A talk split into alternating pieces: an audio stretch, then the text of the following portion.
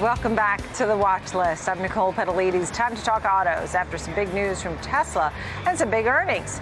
Joining me right now, David Whiston, equity strategist, U.S. Autos at Morningstar, and Garrett Nelson, equity analyst at CFRA Research. Thank you both so much for being with us. So we're focusing on GM here. Um, Garrett, you have a hold on GM.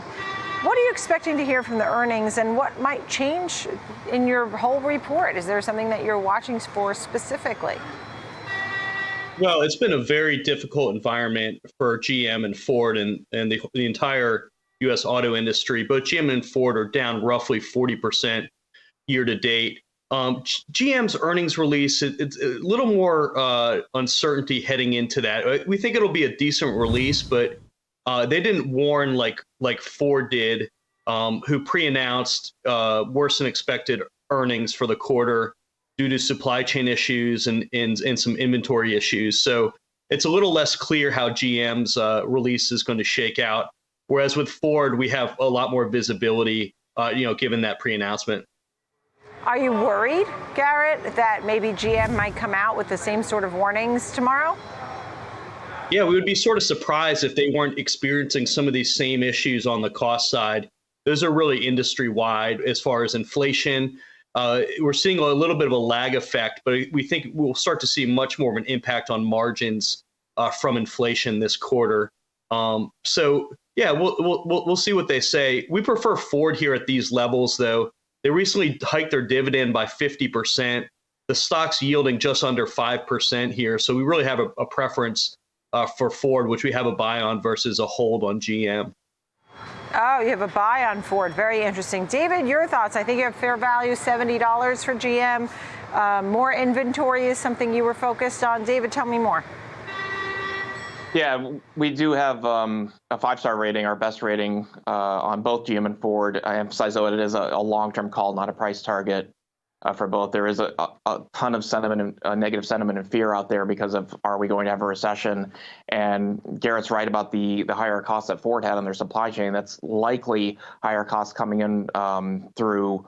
Uh, uh, basically, supplier cost recoveries that are ongoing negotiations firm by firm, and that took a, a billion out of Ford's Q3 as they pre-announced. Uh, we don't know the impact for GM, so that's the the downside on GM for tomorrow. But on the upside, uh, their inventory sequentially, um, their dealer inventory is up 45% in, the U.S. Um, and remember, they recognize revenue on wholesale. They also had 90,000 uh, partially built vehicles at the end of Q2 that are slowly getting wholesaled throughout the rest of this year. And honestly, when you look at their full year guidance, and the key will be do they keep that guidance or do they cut? There is a scenario here where things go really well if they can deliver. It's frankly time for them to put up or shut up uh, because wholesales are up 4% in the first half of the year. They're guiding to 25 to 30% increase. They're guiding to 7 to 9 billion adjusted automotive free cash flow. They only did 1.4 billion in the first half of the year. So that implies a really strong second half of the year, and tomorrow will be the first uh, step towards can they achieve that. Okay. I want to ask you more about the North American unit where you see a healthy um, part of the company there, David. But hold the thought because I do want to turn your attention, Garrett. We've talked about Tesla.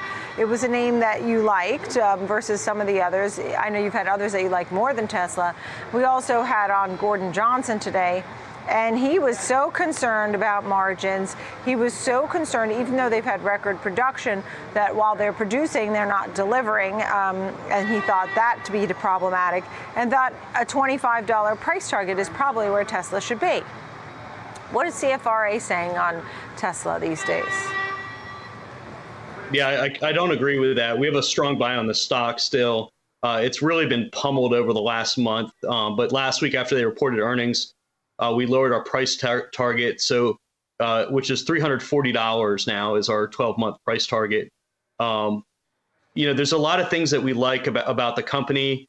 Um, they have near term catalysts in terms of first delivery of the semi truck, which will happen in December, followed by first production of in the of the Cybertruck, uh, likely later in 2023. But um, you know, a, a, lot of these concerns have have really weighed on the stock and are priced in at these levels just looking at broader concerns related to inflation, part shortages, slower consumer discretionary spending, and now rising interest rates. So it's sort of been a perfect storm, which is which has hurt sentiment uh, towards the stock. And then you have this uh, larger overhang that's been hanging over, which is the Twitter transaction, and whether whether or not Elon Musk is going to have additional stock uh, to sell. Uh, that closes or scheduled to close this Friday. So uh, that overhang, in our view, will be out of the way, and then and so we think that's a good uh, time to buy.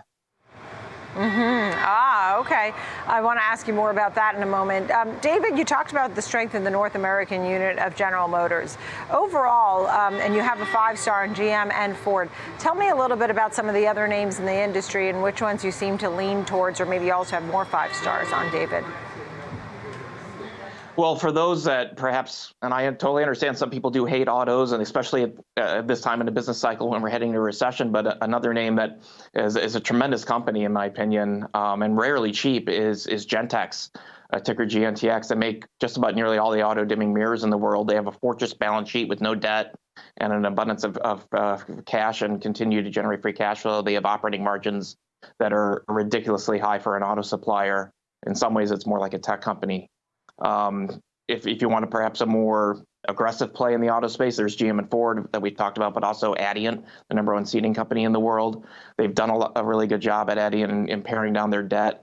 Um, but uh, and and all the suppliers, frankly, and they need a lot more volume, and we're starting to to get that uh, at least from the uh, North American automakers. That does uh, feedback upstream, of course, to supplier results. Where where everyone's hurting is on Toyota and Honda volume because they're just getting creamed right now by uh, the chip shortage.